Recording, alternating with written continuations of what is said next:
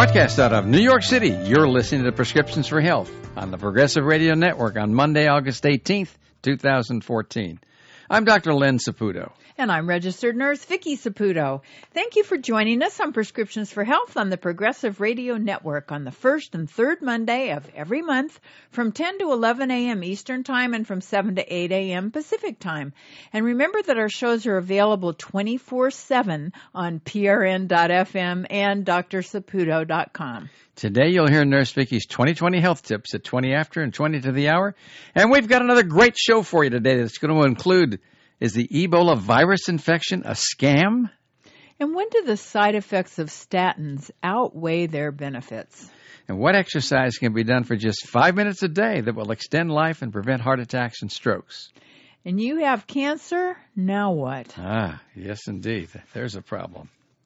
So, what makes a pandemic? The media creating panic, people on TV in spacesuits. Yeah, really. Is the spread of Ebola, the hemorrhagic fever, really an international public health emergency as declared by the World Health Organization? And do we really have to worry about it coming to the U.S. now that we have two patients with Ebola in the U.S.? Mm-hmm. Yeah, well, we brought them here, didn't we? That's how well, they got you know, here. well, we had a similar so-called emergency for the H1N1 swine flu and for SARS. And what happened with them? You know, much of the scare was to promote vaccines.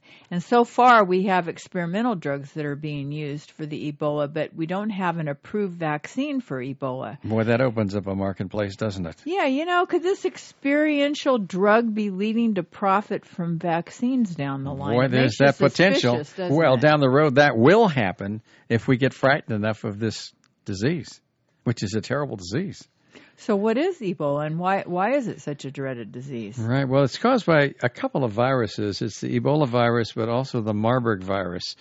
And what they do, and there are many, many illnesses that are very much like this. It range from dengue fever to viral hepatitis to a whole uh, concoction of, What about illness. malaria and typhoid? Absolutely. And Shigella. These all can cause hemorrhagic fevers, which means that what happens is you can have like an, a coagulation of the blood inside the blood vessels.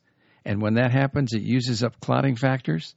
And when that happens, you have something called disseminated intravascular coagulation, which leads to using up enough of the blood's ability to coagulate that it can no longer coagulate. So and you just bleed, hemorrhage. You bleed to death. And so it causes a whole bunch of symptoms that are that make it look It's like pretty gross disease. when you read about all the symptoms because it's.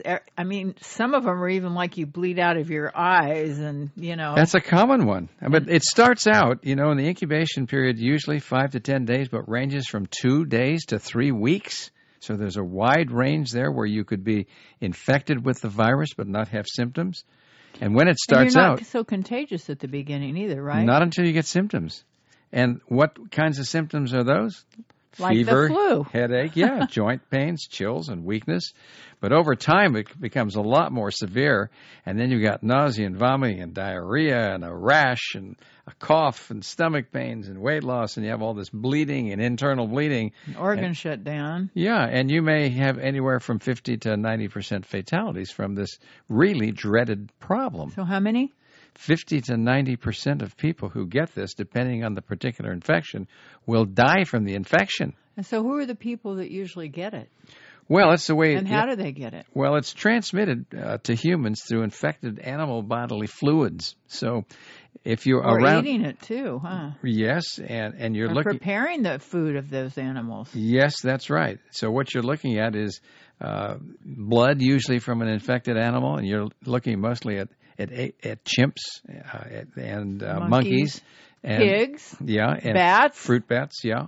So sometimes, if you're even in caves in the areas where the these animals, the infected animals, live, you can get infected from just being there because the excrement of the animal is there. Well, you know, I was in a in a foreign country. It wasn't Africa, Mm-hmm. but every place where I stayed had bat Bats. droppings in it. Yeah. Well, you can't get away from some of that. I mean, it's in the environment and particularly there. So, if you're in that area and you're exposed to this, you sure as heck don't want to come down with it because it's a terrible, But, terrible but the disease. thing is, is like, what do you do if it's somebody in your family? Because that's who you're going to have the most close contact to. well, you as well as the the healthcare workers. I mean, look at how the healthcare workers are dressed.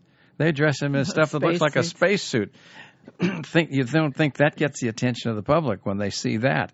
It's like, wow, this is so contagious that you got to look like uh, somebody Neil Armstrong, you know, in space. But when you put it all into perspective and you read all the numbers, mm-hmm. they're in comparison to how many people are living in Africa, what's there a billion? billion yeah, billions. the amount of people that have died from it, it was like 900 and something. You're talking about really small numbers. I mean, even when you look at things such as the influenza virus, they're talking about a lot of the time that there are 40 50, or 50,000 deaths a year from that, which is a whole different thing. Even though that number is not accurate, those are the numbers we're talking about but it's still pretty scary. Um, but, but now, why do you think that so far it hasn't spread to other countries, like on airplanes and all that kind of thing? That's a really good question.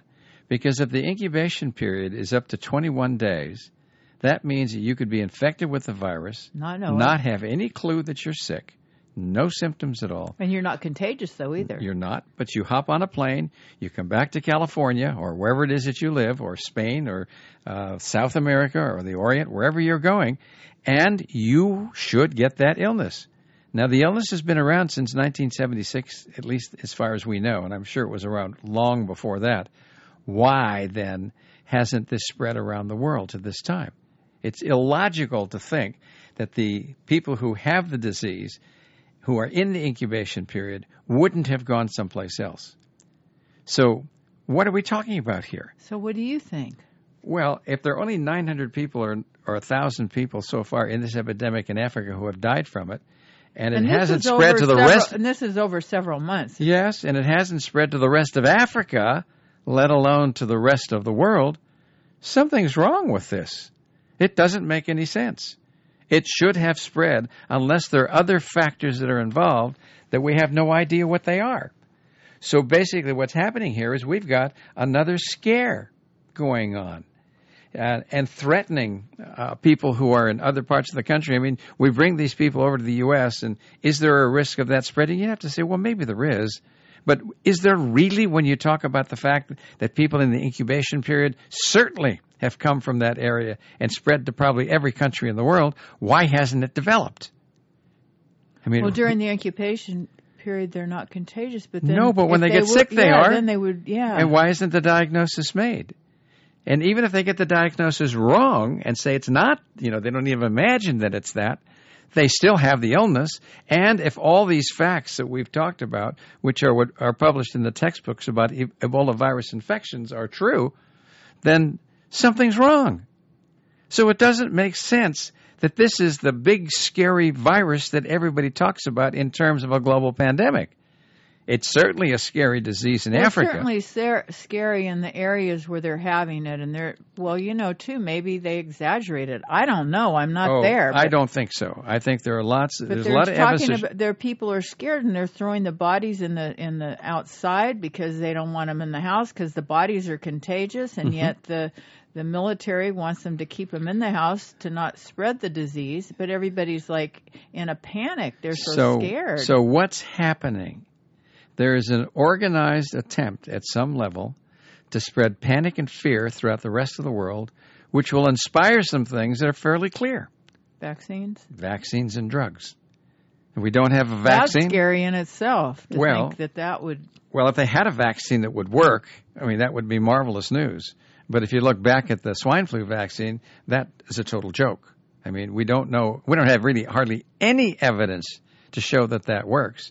And we do have evidence to show that it can cause harm. Well, so what, what, are we doing? some of these other diseases, like we were just talking about? Mm-hmm. You know, like you said, dengue fever and malaria and sure, typhus and, and cholera and, and, and, yeah, all those diseases. You know, now there's are, there's treatment for those. For some of them there is, but for some of them there's not.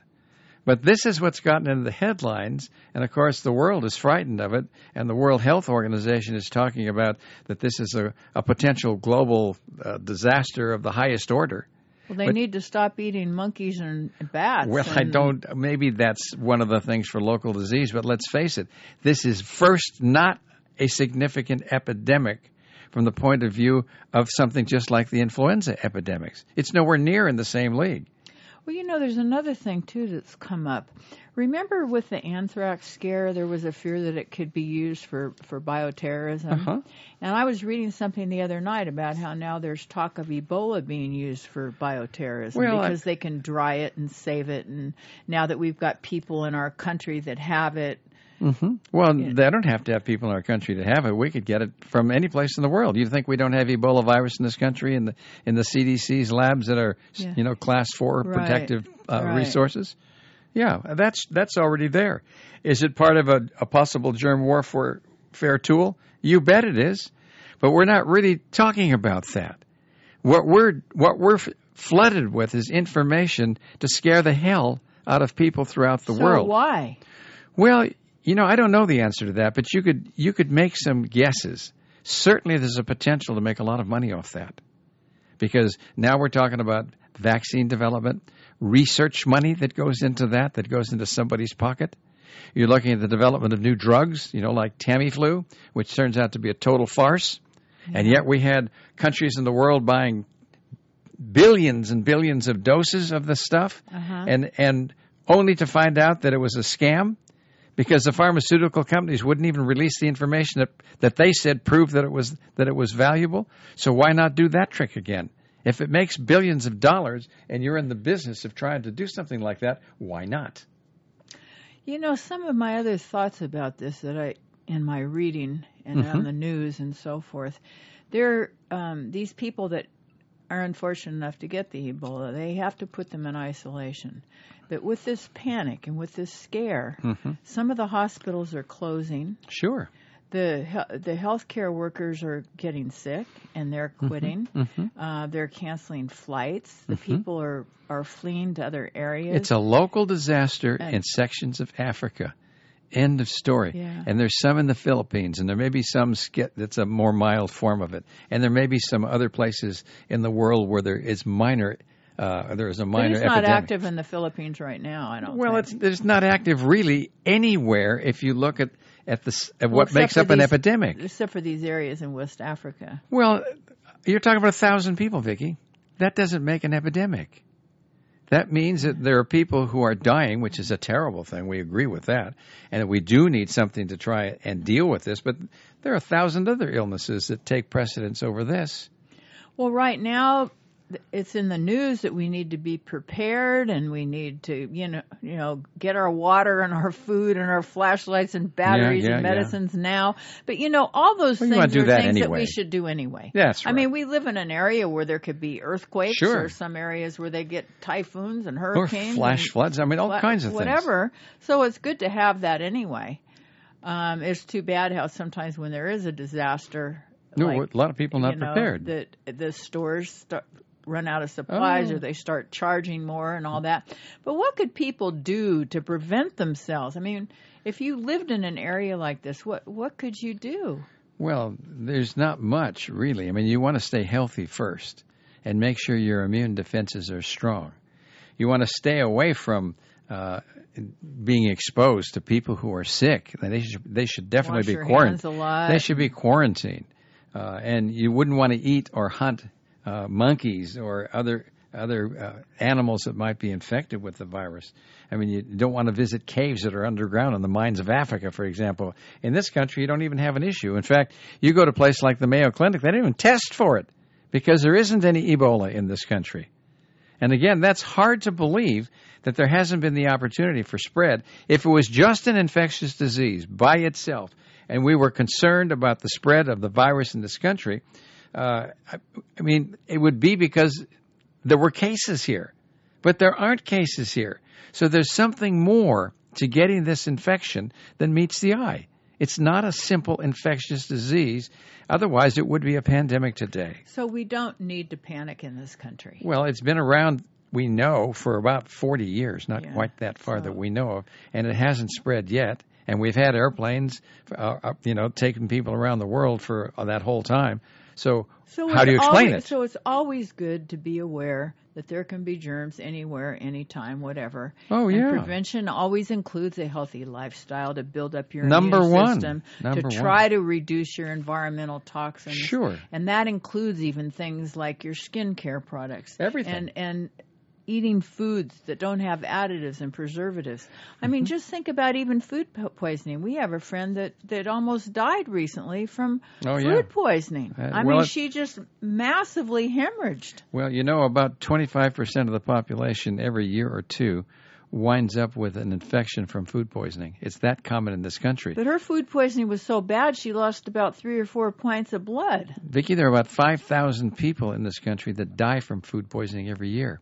And and hundreds People of don't take it seriously enough. Well, what can you do? You know, where do you get food poisoning? It's from poor food handling or people who are infected with something that are working with the food. Well, I'm going to a lot talk, of that you can't yeah, and control. I'll be talking about some of that in my in my next tip. Oh, you right. have to read labels and be careful of where your food comes Well, from. Well, you do your best. You know, you go out and you have a potato salad at a picnic and it's full of salmonella, you're in trouble. You're not going to know that that's infected. You go to a restaurant where they haven't uh, done the kinds of things that they should do to prepare the food and store it properly. You're you're in trouble. I remember my son went to a uh, some kind of an event that was a public event, and he wound up eating some chicken. He was in the hospital for a week with giardia. I mean, and really sick. So when one out of four people wind up with food poisoning every year, you're looking at a big number. It's a huge problem. And 5,000 deaths is the tip of the iceberg. And hundreds of thousands of people who are sick enough maybe to go to the hospital.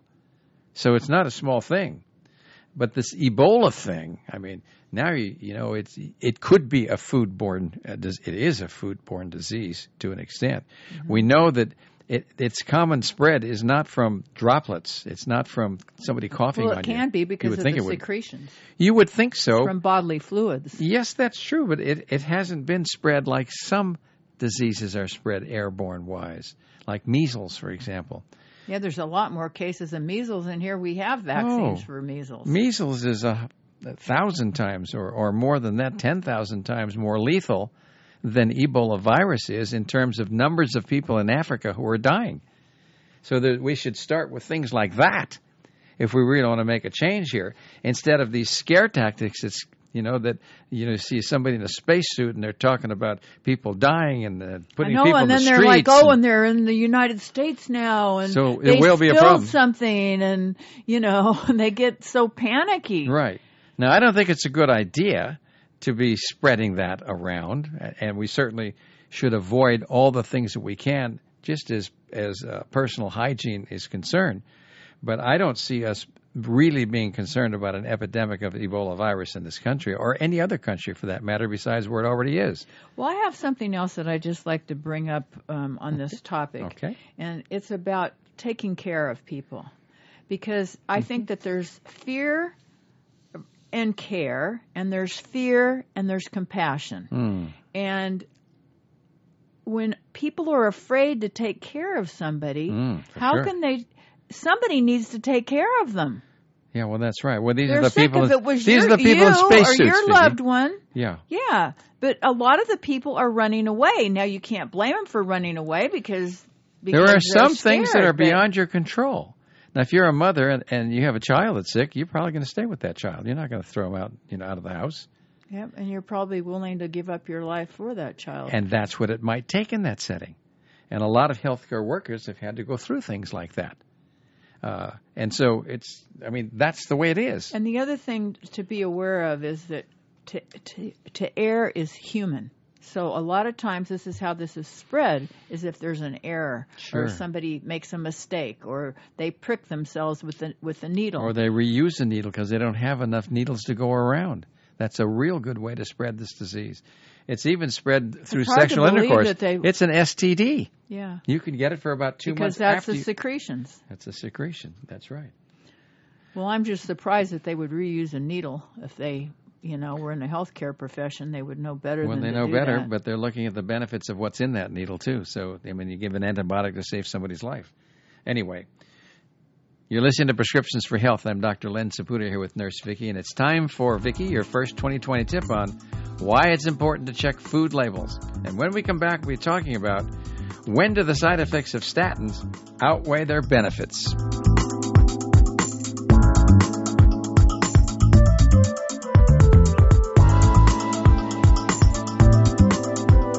It's very important to check your food labels. You know, there's a big company called Smithfield Farms. It's the largest producing farm in the USA, and it was sold and just it was sold to China. And the hogs are still raised here, but they're slaughtered and packaged for sale there before being sent back here. Sounds sort of like the DDT thing, doesn't it? Yeah, where that's right. You can't have it in this country, but you go ahead and, and buy fruits and vegetables where DDT was used in other countries and then re-import them. And we send the DDT there. Well, Yeah. anyway, it's the same with a lot of the chickens Jeez. because they can shi be shipped there, but then when they come back, all that needs to be labeled is that they were raised in the USA, not that they were processed in China. Oh, and the China slaughter and processing, you know, the standards, they don't have standards. They're they're they're not nearly equal to what our requirements are here. And then there's Starkist tuna, and it's now owned by Korea, and it's in conflict with U.S. concerning quality and safety and records. And uh, Korea refuses to, you know, to have our standards. And we need to also be aware of this tilapia fish that's from China. On top of the bags, it often reads farm raised, and then on the bottom in small print it says China. so you have to read all the way down to the bottom and look, you know, underneath and all the small print because they have filthy conditions that are, that are reported overseas, and some foreign workers have to wear masks because the food is so rotten and filthy, and many of their fish on the fish farms are, are fed raw sewage every day. And they raise this filth, put some food coloring and some flavorings on it, and then they ship it to the USA and Canada for us to consume and to eat and to give our families. And there's no uh, food and safety inspectors. Jeez. And then the the green giant frozen vegetables, those are from China. The Jolly Green Giant. Ho ho ho. the joke's on you. So never buy grocery store garlic unless it's marked from the USA or Canada because the other stuff is grown in people's dung or even worse than chicken poop. And China is the largest producer of garlic in the world. The USA is next, so buy US garlic. And only buy local honey because a lot of the honey is shipped in huge containers from China and then it's repacked here. And then there's a, a flu, a cold medicine called Cold FX, and it's full of fecal bacteria What? and you have to watch out for packages that say prepared for, packed by, or imported by because there's a lack of mandatory labeling, especially the produce. This is so hard to even believe. So you need to go for the farmers markets as often as you can do. Right. And you might wonder how it's possible to ship food from China cheaper than having it produced in the U.S. or Canada.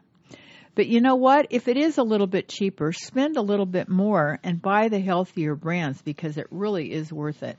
And there's some things to be aware of, like even, you know, Costco, they sell canned peaches and pears in plastic jar mm-hmm. that come from China. Oh, And, you know, the same with some of the mandarin oranges. You just have to look at the bottom and, and, and look at the labels carefully.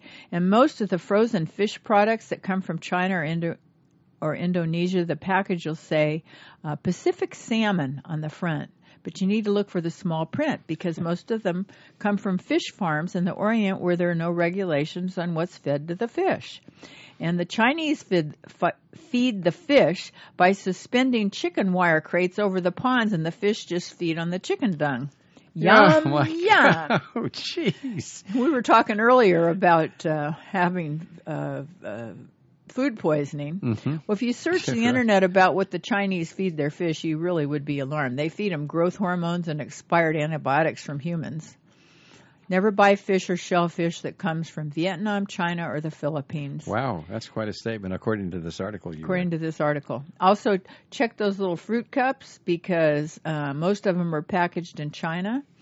And if something says it's made in China or PRC, uh, choose another product or just don't take it at all. And you'll be amazed at how dependent you are on Chinese products and, and what you can do without. So we don't need the government to stop this trading. We can just do it ourselves by not participating. Just don't get the product or spend a little bit more and, and get a substitute. So when you read the ingredients label, start with the small print. Yeah, start with a small print and the, and the last ingredients or whatever.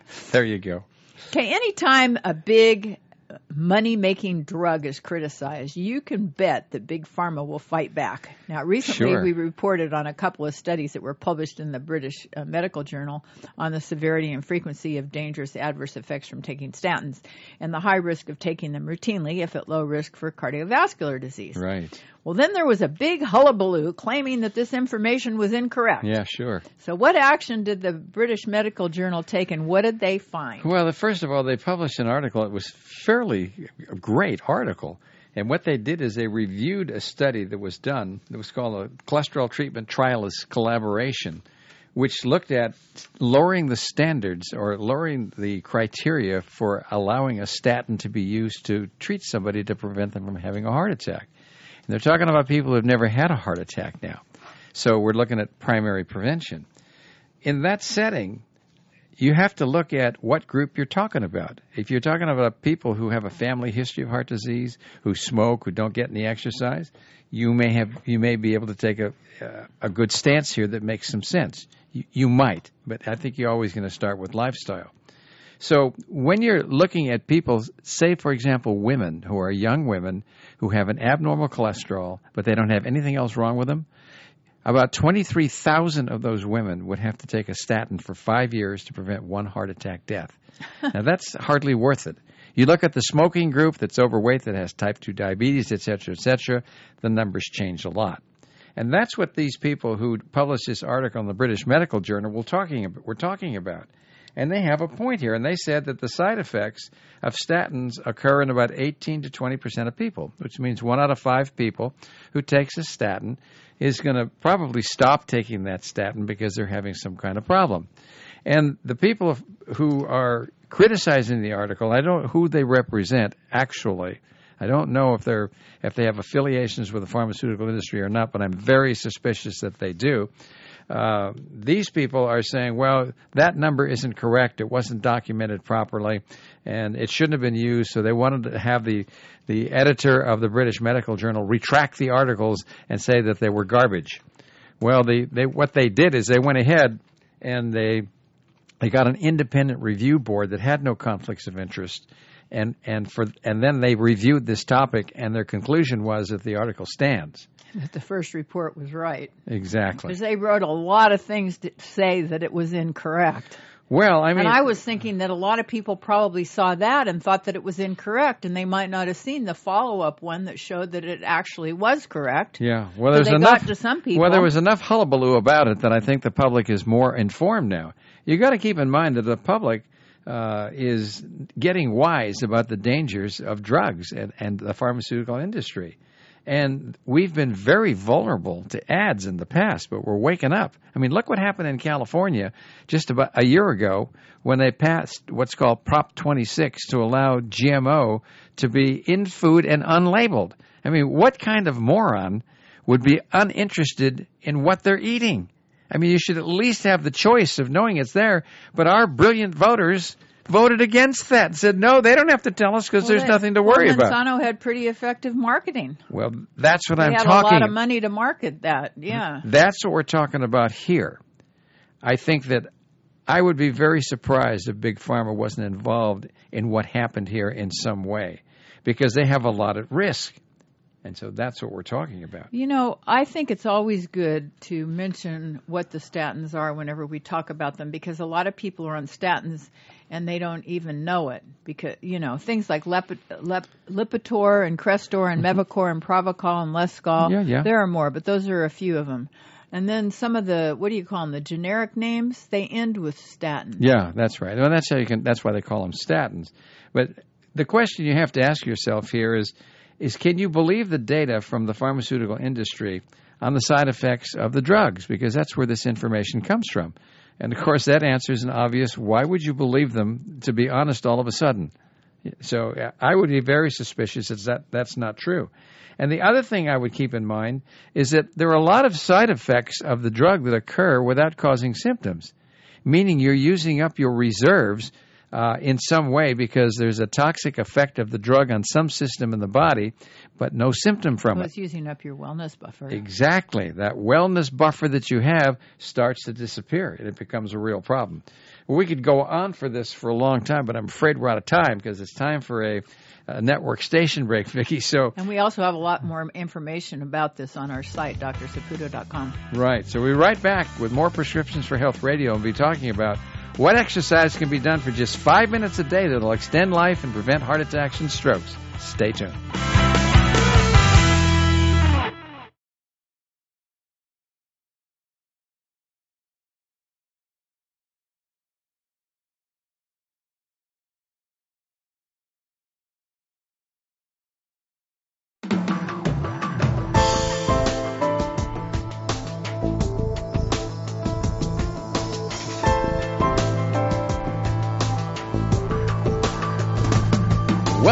Prescriptions for Health. I'm Dr. Len Saputo here with Nurse Vicki. Walk, walk, walk, walk, skip, skip, skip, skip, run, run, run, run, run, run, run, run. Want to live a long and healthy life? Run! Yeah, indeed. Yes, run! and you get similar benefits in preventing death from any reason and especially from heart attacks and strokes. All you need to do is run a minimum of five minutes and it doesn't even have to be fast. the trick is to just do it. Yeah, it sounds like it's, I think, an oversimplification for when you're doing things in general. But for most people, that's really true. And what we're measuring here is our ability to do the best exercise that will give us the best return for the amount of work that we do. And what I'm talking about is how well do the energy packets in our cells, called mitochondria, use that oxygen that we take in? Are those mitochondria, which actually we have about 15 pounds of in our body, which is the battery that runs the human organism? That 15 pounds of battery changes depending on how we use it. Meaning, if we don't use much, we lose it. If we use it a lot, it bulks up and it may move to 20 pounds or 25 pounds. And we'll be able to use oxygen more efficiently to make the energy that we that we that we need to be able to run our bodies. So tell us about these studies about the running for five minutes. Well, basically, what they're saying is that if you run just a few minutes a day at a slow speed, it reduces the risk of death from cardiovascular disease compared to somebody who doesn't. And this was published in the Journal of the American College of Cardiology.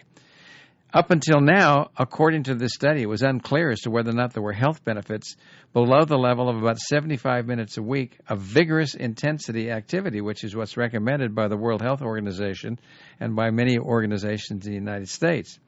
Well, this study looked at 55,000 adults between the ages of 18 and 100 over a 15 year period to see if there was a relationship between the amount of exercise that they did and their longevity and their risk for getting heart attacks and strokes. And what they found was is that 24% of the participants reported running as part of their leisure time activity. So it was a surprising amount. One person in four did that. And compared with non runners, the runners had a 30% lower risk of death from all causes and a 45% lower risk of death from heart disease or stroke. They lived about three years longer. So I, you know, I thought it was interesting where they said in this article that more running isn't necessarily better. That just didn't seem right to me. Well, it actually is. It depends on who you are. When you measure what I call mitochondrial energy production, okay, so those energy packets again, and how well they function, for some people, you'll get more conditioned from a slower kind of exercise. So, for example, if somebody's really out of shape and or they're obese, uh, walking is about the best thing for them to burn more calories to lose weight and to condition themselves so they can do more exercise. Now, an elite athlete isn't going to do that. They're going to do interval training where they will do exercise uh, at a pace where they're not stressing themselves a whole lot, but say running at, at, a moderate pace. And then every couple of minutes or so, they'll go at a maximum extent where they're just huffing and puffing and get their heart rate to go from. Is that interval training? Interval training is that. So maybe your heart rate goes from 100 when you're just run, or your normal heart rate's at 60 to 70. You exercise to a certain rate, uh, that's moderate exercise, maybe 100 to 110 or 20. And then you exercise really hard, you get it up to as high as 180 if you're a young athlete who's fit, or maybe even 190 or 200. You can do that if you're an elite athlete, and you'll get the best conditioning from it. But if you try to do that, if you're deconditioned and out of weight and, and overweight, it isn't going to work out. Well, it certainly seems worth the effort of five minutes anyway. Oh, either If way. You can do five minutes. So the conclusion that they made is a good one, and that's that some exercise is better than nothing. And when you look at the benefits benefits from this, it's worth it. Well, they were talking about running, but I guess any aerobics would kind of fit into that, huh? Of course, yeah. I mean, their study showed that those people that ran less than 50 minutes, fewer than six miles, and slower than six miles an hour, only one or two times a week, had a lower risk of dying, and they had less of a, a problem with uh, cardiovascular disease uh, than people who didn't do anything. You know, too, not long ago we were talking about an article that showed how important it was to be active during the day, and it's not enough to just do like your your morning exercise, Mm-hmm. your morning run, or aerobics, or or walk, or whatever Yes, it happens to be, right. and that it's good to to keep moving during the day, not to just be sedentary and lying around and saying, "Well, I did my exercise, now I'm going to come home and vegetate." Right. And another study now that was a just came that was out. a very interesting study because you wouldn't think that would be true. You know, you go out and you run your five miles, you think everything's pretty cool, and then the rest of the next uh, 14 hours, you're sitting behind a computer doing nothing. Your risk for getting a problem is higher than you would think. So maybe it's better instead of just doing a whole hour of exercising to get up and take little walks and have it add up to an hour during the day. I don't know. Well, it depends on who you are and what you're trying to get. or to do both. well, well, I think you just don't want to go from one extreme to the other for a prolonged period of time. Is what that study was about. Well, there, and anyway, there was another study that just came out this week that was suggesting being physically active and and not sitting as much, Mm-hmm. reducing obesity, which seems pretty obvious. well, it's true, and, and I think I don't know what, why they bothered to do that study. I mean, Well- it seems like you know that if you're just going to lie around, that it's more conducive to putting on weight than if you have a higher metabolism and you're moving around more. I, I think there's a lot of mystery about exercise and what's the best form of exercise because you have to talk about what group of people are you referring to. If you're talking about elite athletes, you're talking about doing Well, really different. hard interval training. I mean, look at how the Well, football and basketball teams work out. extending your life and, and not not dying of heart attacks and strokes. Well, you're talking about the average person who does a little tiny bit of exercise but is not really motivated to do a lot. Those people who do a little bit of exercise do a lot better than people that don't. We know that. I mean, there's a study about 15 years ago that looked at the couch potato who didn't do any exercise at all. And they exercised for one hour a week. And they really repeat, they really did the study that this article is talking about then because they found that morbidity went down and mortality went down just from anything. just from anything. But you know, it's just that it's not enough to exercise every day. We need to have an active lifestyle and not be sedentary the rest of the li- of the day. That's true too. But I know that sometimes, personally, once in a while, like I'll have an active day of exercising. Mm-hmm. You know, maybe, I take an extra long walk, Uh-huh. or after I go horseback riding, or whatever it is. And sometimes I come home and I have more energy, and other times I come home and I'm just wasted. Yeah. I'm just really tired from doing it. Well, things vary. You know, we have moods. Uh, our energy production varies. Maybe we're coming down with a cold. Maybe our oxygen utilization in our mitochondria that I was talking about is not so good that day for some reason. It may be something we ate. Maybe there was some toxin in, in the food that we consumed. Who knows what it is? Maybe we didn't get enough sleep. Maybe Sure. we didn't eat the right food. Maybe enough. there's a little more stress. Yeah. Yeah. Lots of things. Or maybe you ate before you went out and exercised. You don't want to do that. Oh, you don't? Well, I usually like to have a little something. Well, a little something's one thing, but if you have a meal, go out and try and play a tennis match, you're going to be eating Oh, the yeah. meal a second time. well, well, the other thing is, is that that all your blood goes to your stomach to digest it, and it comes out of your head. So Well, maybe there's some truth to that, too. because Well- sometimes people get kind of hypoglycemic. Yeah, that may be. Well, that's possible in some people who are prone to that. Yes, so that maybe the type two diabetics, uh, or maybe, but maybe not. So what we're looking at is let's be careful about making general statements. You have to know what group you're talking about and how they, what kind of exercise they need. And in our office, what we do is something called a bioenergy test, where we actually measure mitochondrial oxygen utilization and its efficiency. and it's a t- test takes about an hour and a half, and then I can tell you how much and what type of exercise to do and at what heart rate, and also tell you a lot about how well you're conditioned and whether or not you have a chronic disease. So it's all individual. It's all individual, but not every office has this. In fact, we may be one of the only people in Northern California that have the machine and use it for clinical uh, purposes. Anyway, uh, it's time for uh, your 2020 health tip, Vicki. So you're listening to Prescriptions for Health. I'm Dr. Len Saputo here with Nurse Vicki. And when we come back, you got a tip on what? Smelling farts may be good for your health. Where'd you find that?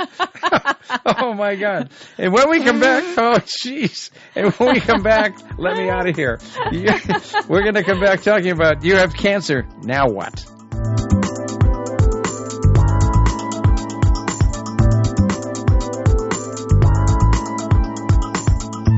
Oh man, did you really have to do that? Oh, give me a break. Give me a break. Oh boy. Well, next time somebody at your office lets out a silent but deadly emission, maybe you should thank them. oh yeah, right. Thanks a lot. a new study at the University of Exeter in England suggests that exposure to hydrogen sulfide, that's what your body produces as bacteria breaking down food, causing gas, could prevent mitochondria damage. We were just talking about mitochondria. Right. Yep, smelling farts could prevent disease and even cancer. ah.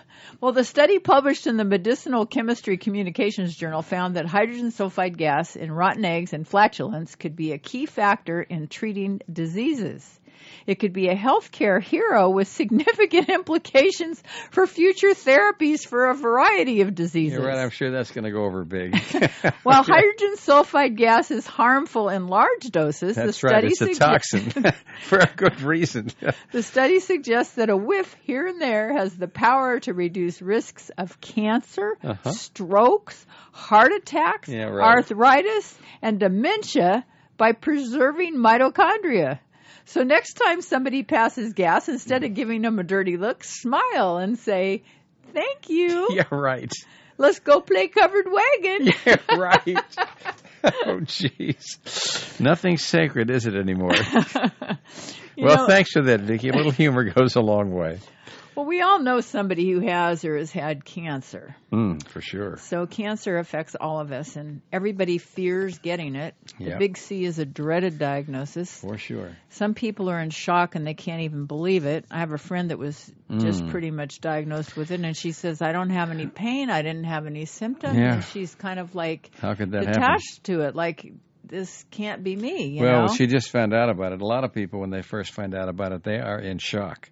And it's a huge thing, and they can't think straight. And first thing they think of is they're going to be dead before they know it, and they're going to have chemotherapy and radiation and surgery, and it's going to and be a pain, and they're going Right. to lose all their hair. And sometimes that is what happens, but not all the time, for sure. I'd say the vast majority of the time, that's not the scenario. But what happens is that that's the first place that their mind goes. Of and that's, course. And there's so much anxiety in, in waiting for the results of tests and things. This Mm-hmm. is why healthcare workers need to be really sensitive to that and get the results to the patient as soon as possible. Like if you can get it to somebody on a Friday, don't make them wait till Monday. Oh, for sure. Oh, I, that's and they right. worry about their loved ones who, and who's going to take care of them.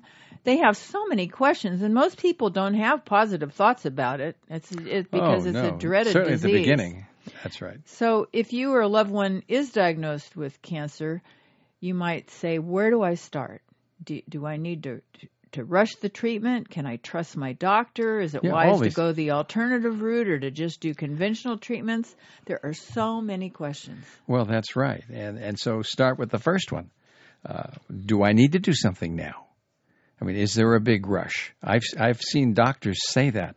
I had one patient Well, about we were trained that when I was in nursing school. You've got to do it like yesterday. well, yeah, maybe that was what they trained you for. They they told some things to us that were kind of like that, but some doctors they get right on their patients now. I had a patient about 10 years ago that had breast cancer and he wanted her to go to surgery that same week.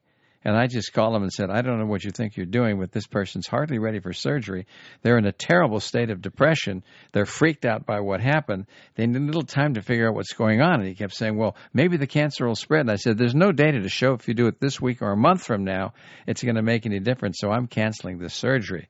And he was upset, but my patient really appreciated it. Yeah, because I've heard that many times. You need to do it right away. And and we know what can happen if somebody's really anxious and they end up having surgery. Then they can end up having complications. Remember that news reporter? What was his name? Pete um Oh yeah. uh, yeah, he didn't have cancer. I forgot what his no, name No, he is. had to have a hip surgery, but he was so scared about it. He Right. ended up dying Yeah, right. on the operating a- table. Right. He went to the hospital the night before and said, "I can't." Wilson, Pete Wilson, Pete Wilson, that's who it was. Yeah, he was a news reporter for, uh, I think it was uh, a Channel major Seven. channel. And uh, that fear was a terrible thing to, to go into surgery with. You should never take somebody in that setting and, and take them to surgery for, especially an elective procedure. You know, He even went in the night before in an emergency room because Exactly. of anxiety attack. So there's a lot of time that needs to be spent to educate the patient. And you're really dependent upon your doctor to guide you, but can your doctor really teach you what you need to know in a short period of time? And that answer generally is no, because usually most doctors don't know if they're not an oncologist, at least the mainstream approaches that are best for the particular cancer that you have. So now you're going to meet a new doctor who's a, specialist in cancer, the oncologist, and you're at the mercy, for the most part, of what they think. And they'll give you options, and so oh, you could do this, you could do that, or you could do that, but their mind is pretty much set most of the time that this is the best treatment, and that's what they want you to do. But everybody's different.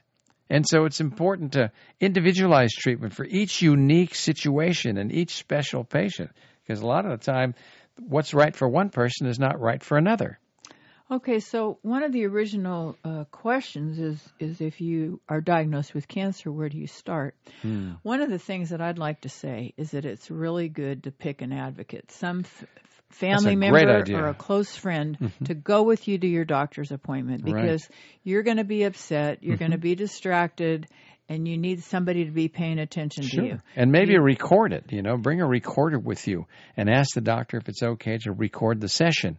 Because you not, if forget not, these things or get it wrong. Have your friend take notes, you know. Well, recording is the best. It's what I do in my office when I see a patient who has cancer or any any disease that's complicated, and uh, we we make a recording of it. And every new patient always gets a CD. Of course, you might not know that the doctor's going to tell you that either when you go in for your appointment well, you, to right. take a to be prepared to take. well, it's a not a bad idea when you go to any new doctor to take a recorder with you if they don't make a, a CD themselves, and most don't. But I find that very useful because people they forget, and when your mind is freaking out and you've got a new diagnosis, if you do know that's what the situation is, then it's it's it's really difficult to listen and retain what you've heard. So at least take somebody with you, Mm-hmm. or your you know, or your spouse, or your your adult child, or whatever it is. Mm-hmm. and you need to ask if you can depend on your doctor to guide you. You know, do you know this doctor very well? Is Mm-hmm. it just that you like him? If you like him or her, Yeah. uh, does that mean that they're good too? You know, not always. Well, you may want to get a second opinion. And the other question is can your oncologist, if you're going that route to start with, which almost everybody does, are you going to be able to trust all the advice and information that they give you? I mean, do they and are they aware of other choices that might be complementary alternatives? Most of them aren't and are not open to that. And so you wind up getting fragmented care that's just from the perspective of one discipline. And could there be any conflicts of interest? Oh, there are conflicts Some of interest. doctors make a lot of money off of giving chemotherapy, for example. Absolutely. About 25% of the income of the average oncologist a few years ago was from the sale of the of the chemotherapy drugs and it's no surprise that they're always wanting to use the new ones that are still on patent because the percent of profit that's made is a lot more than one that's old that's that's off uh, no longer uh, under the patent. Well, the other thing is too is that many doctors are nervous about suggesting other things because of the laws in California, for example. What are the laws in California? That's a problem. It's a felony in the state of California by some of the laws that are there to do anything other than surgery, chemotherapy, or radiation as a treatment for cancer. And so uh, we're in legislation now in Sacramento trying to pass a bill to allow doctors to be able to do any kind of treatment that they want so long as they don't interfere with mainstream therapies and the patient doesn't suffer from the treatment that's given, which I think is a fair thing to do. But the problem is, see, is you can't go to anybody who know, well, that's not anybody, but hardly ever can you find a person who can do both mainstream chemotherapies and do complementary and alternative therapies. Usually, when you run out of things to do in the mainstream, the doctor puts you in hospice, says, go home, do the best you can, you know, get your affairs in order because you've got three to six months, we think, to live. As opposed to saying, maybe we should try something else that's outside of my discipline that includes a complementary alternative therapy.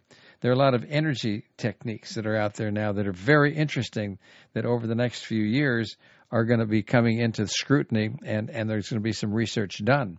There are ways to use infrared light and to use magnetic fields uh, to try and, and change what happens to cancer that are unproven today but have some potential in the future. So you've gotten a diagnosis of cancer. Mm uh, where do you start? I mean, do you start with juicing and diet and artemisinin or methyl jasmine yeah, yeah. or peaches or vitamin C? I mean, yeah, like no. there's so many things out there to choose from. Where do you start? How do you know where to start? Is there how do you find an integrative doctor to help you to do this? Yeah, well, that's right.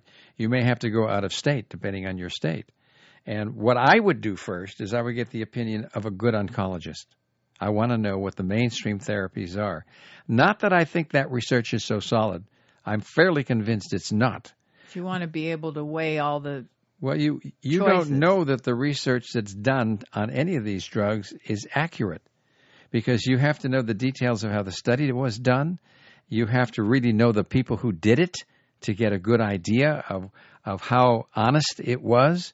A lot of the time, the pharmaceutical companies are sponsoring these studies, and then they interpret them after the good scientists do the research that they do, and they publish what they want, or they don't publish an article because it didn't come out the way they wanted. And you can't operate that way, but you're stuck with it.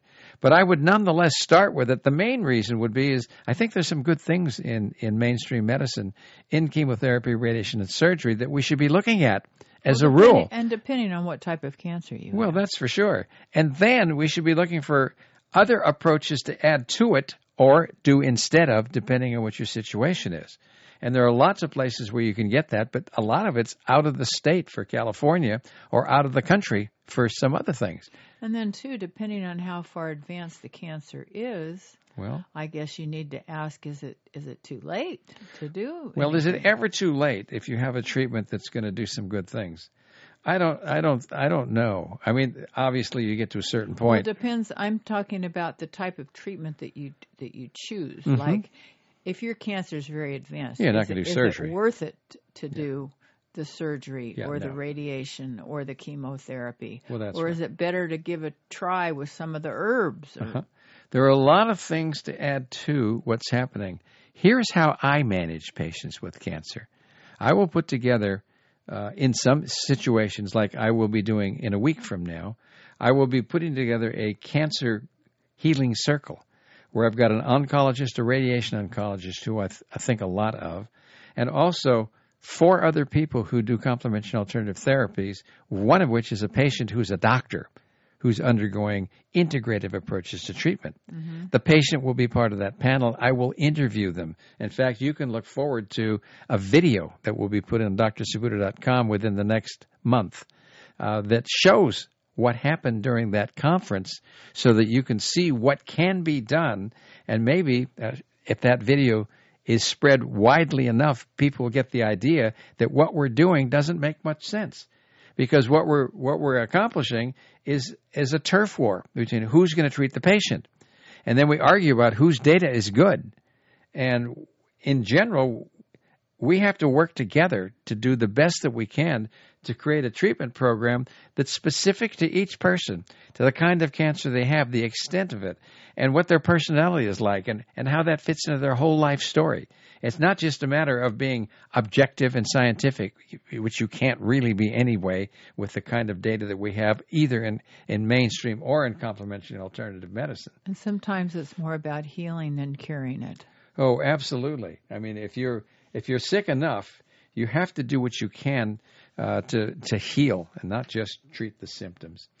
Well, we're at the end of the show, so we're going to have to stop and want to remind you that we're back to talk about what's new in the news and health the first and third Mondays of every month on prn.fm and drsaputo.com from 10 to 11 a.m. Eastern Time and 7 to 8 a.m. Pacific Time. Prescriptions for Health will also be available 24 7 on prn.fm. And if you enjoyed today's radio show and you'd like to have more information on the topics we discussed in video and free access to more than 2,500 audio and video files, click on Health Headlines on the drsaputo.com homepage. And remember, a healthy lifestyle is the most powerful healer in the universe. So if you want to be well, pay attention to the style in which you live your life. Take care, and we'll see you next time.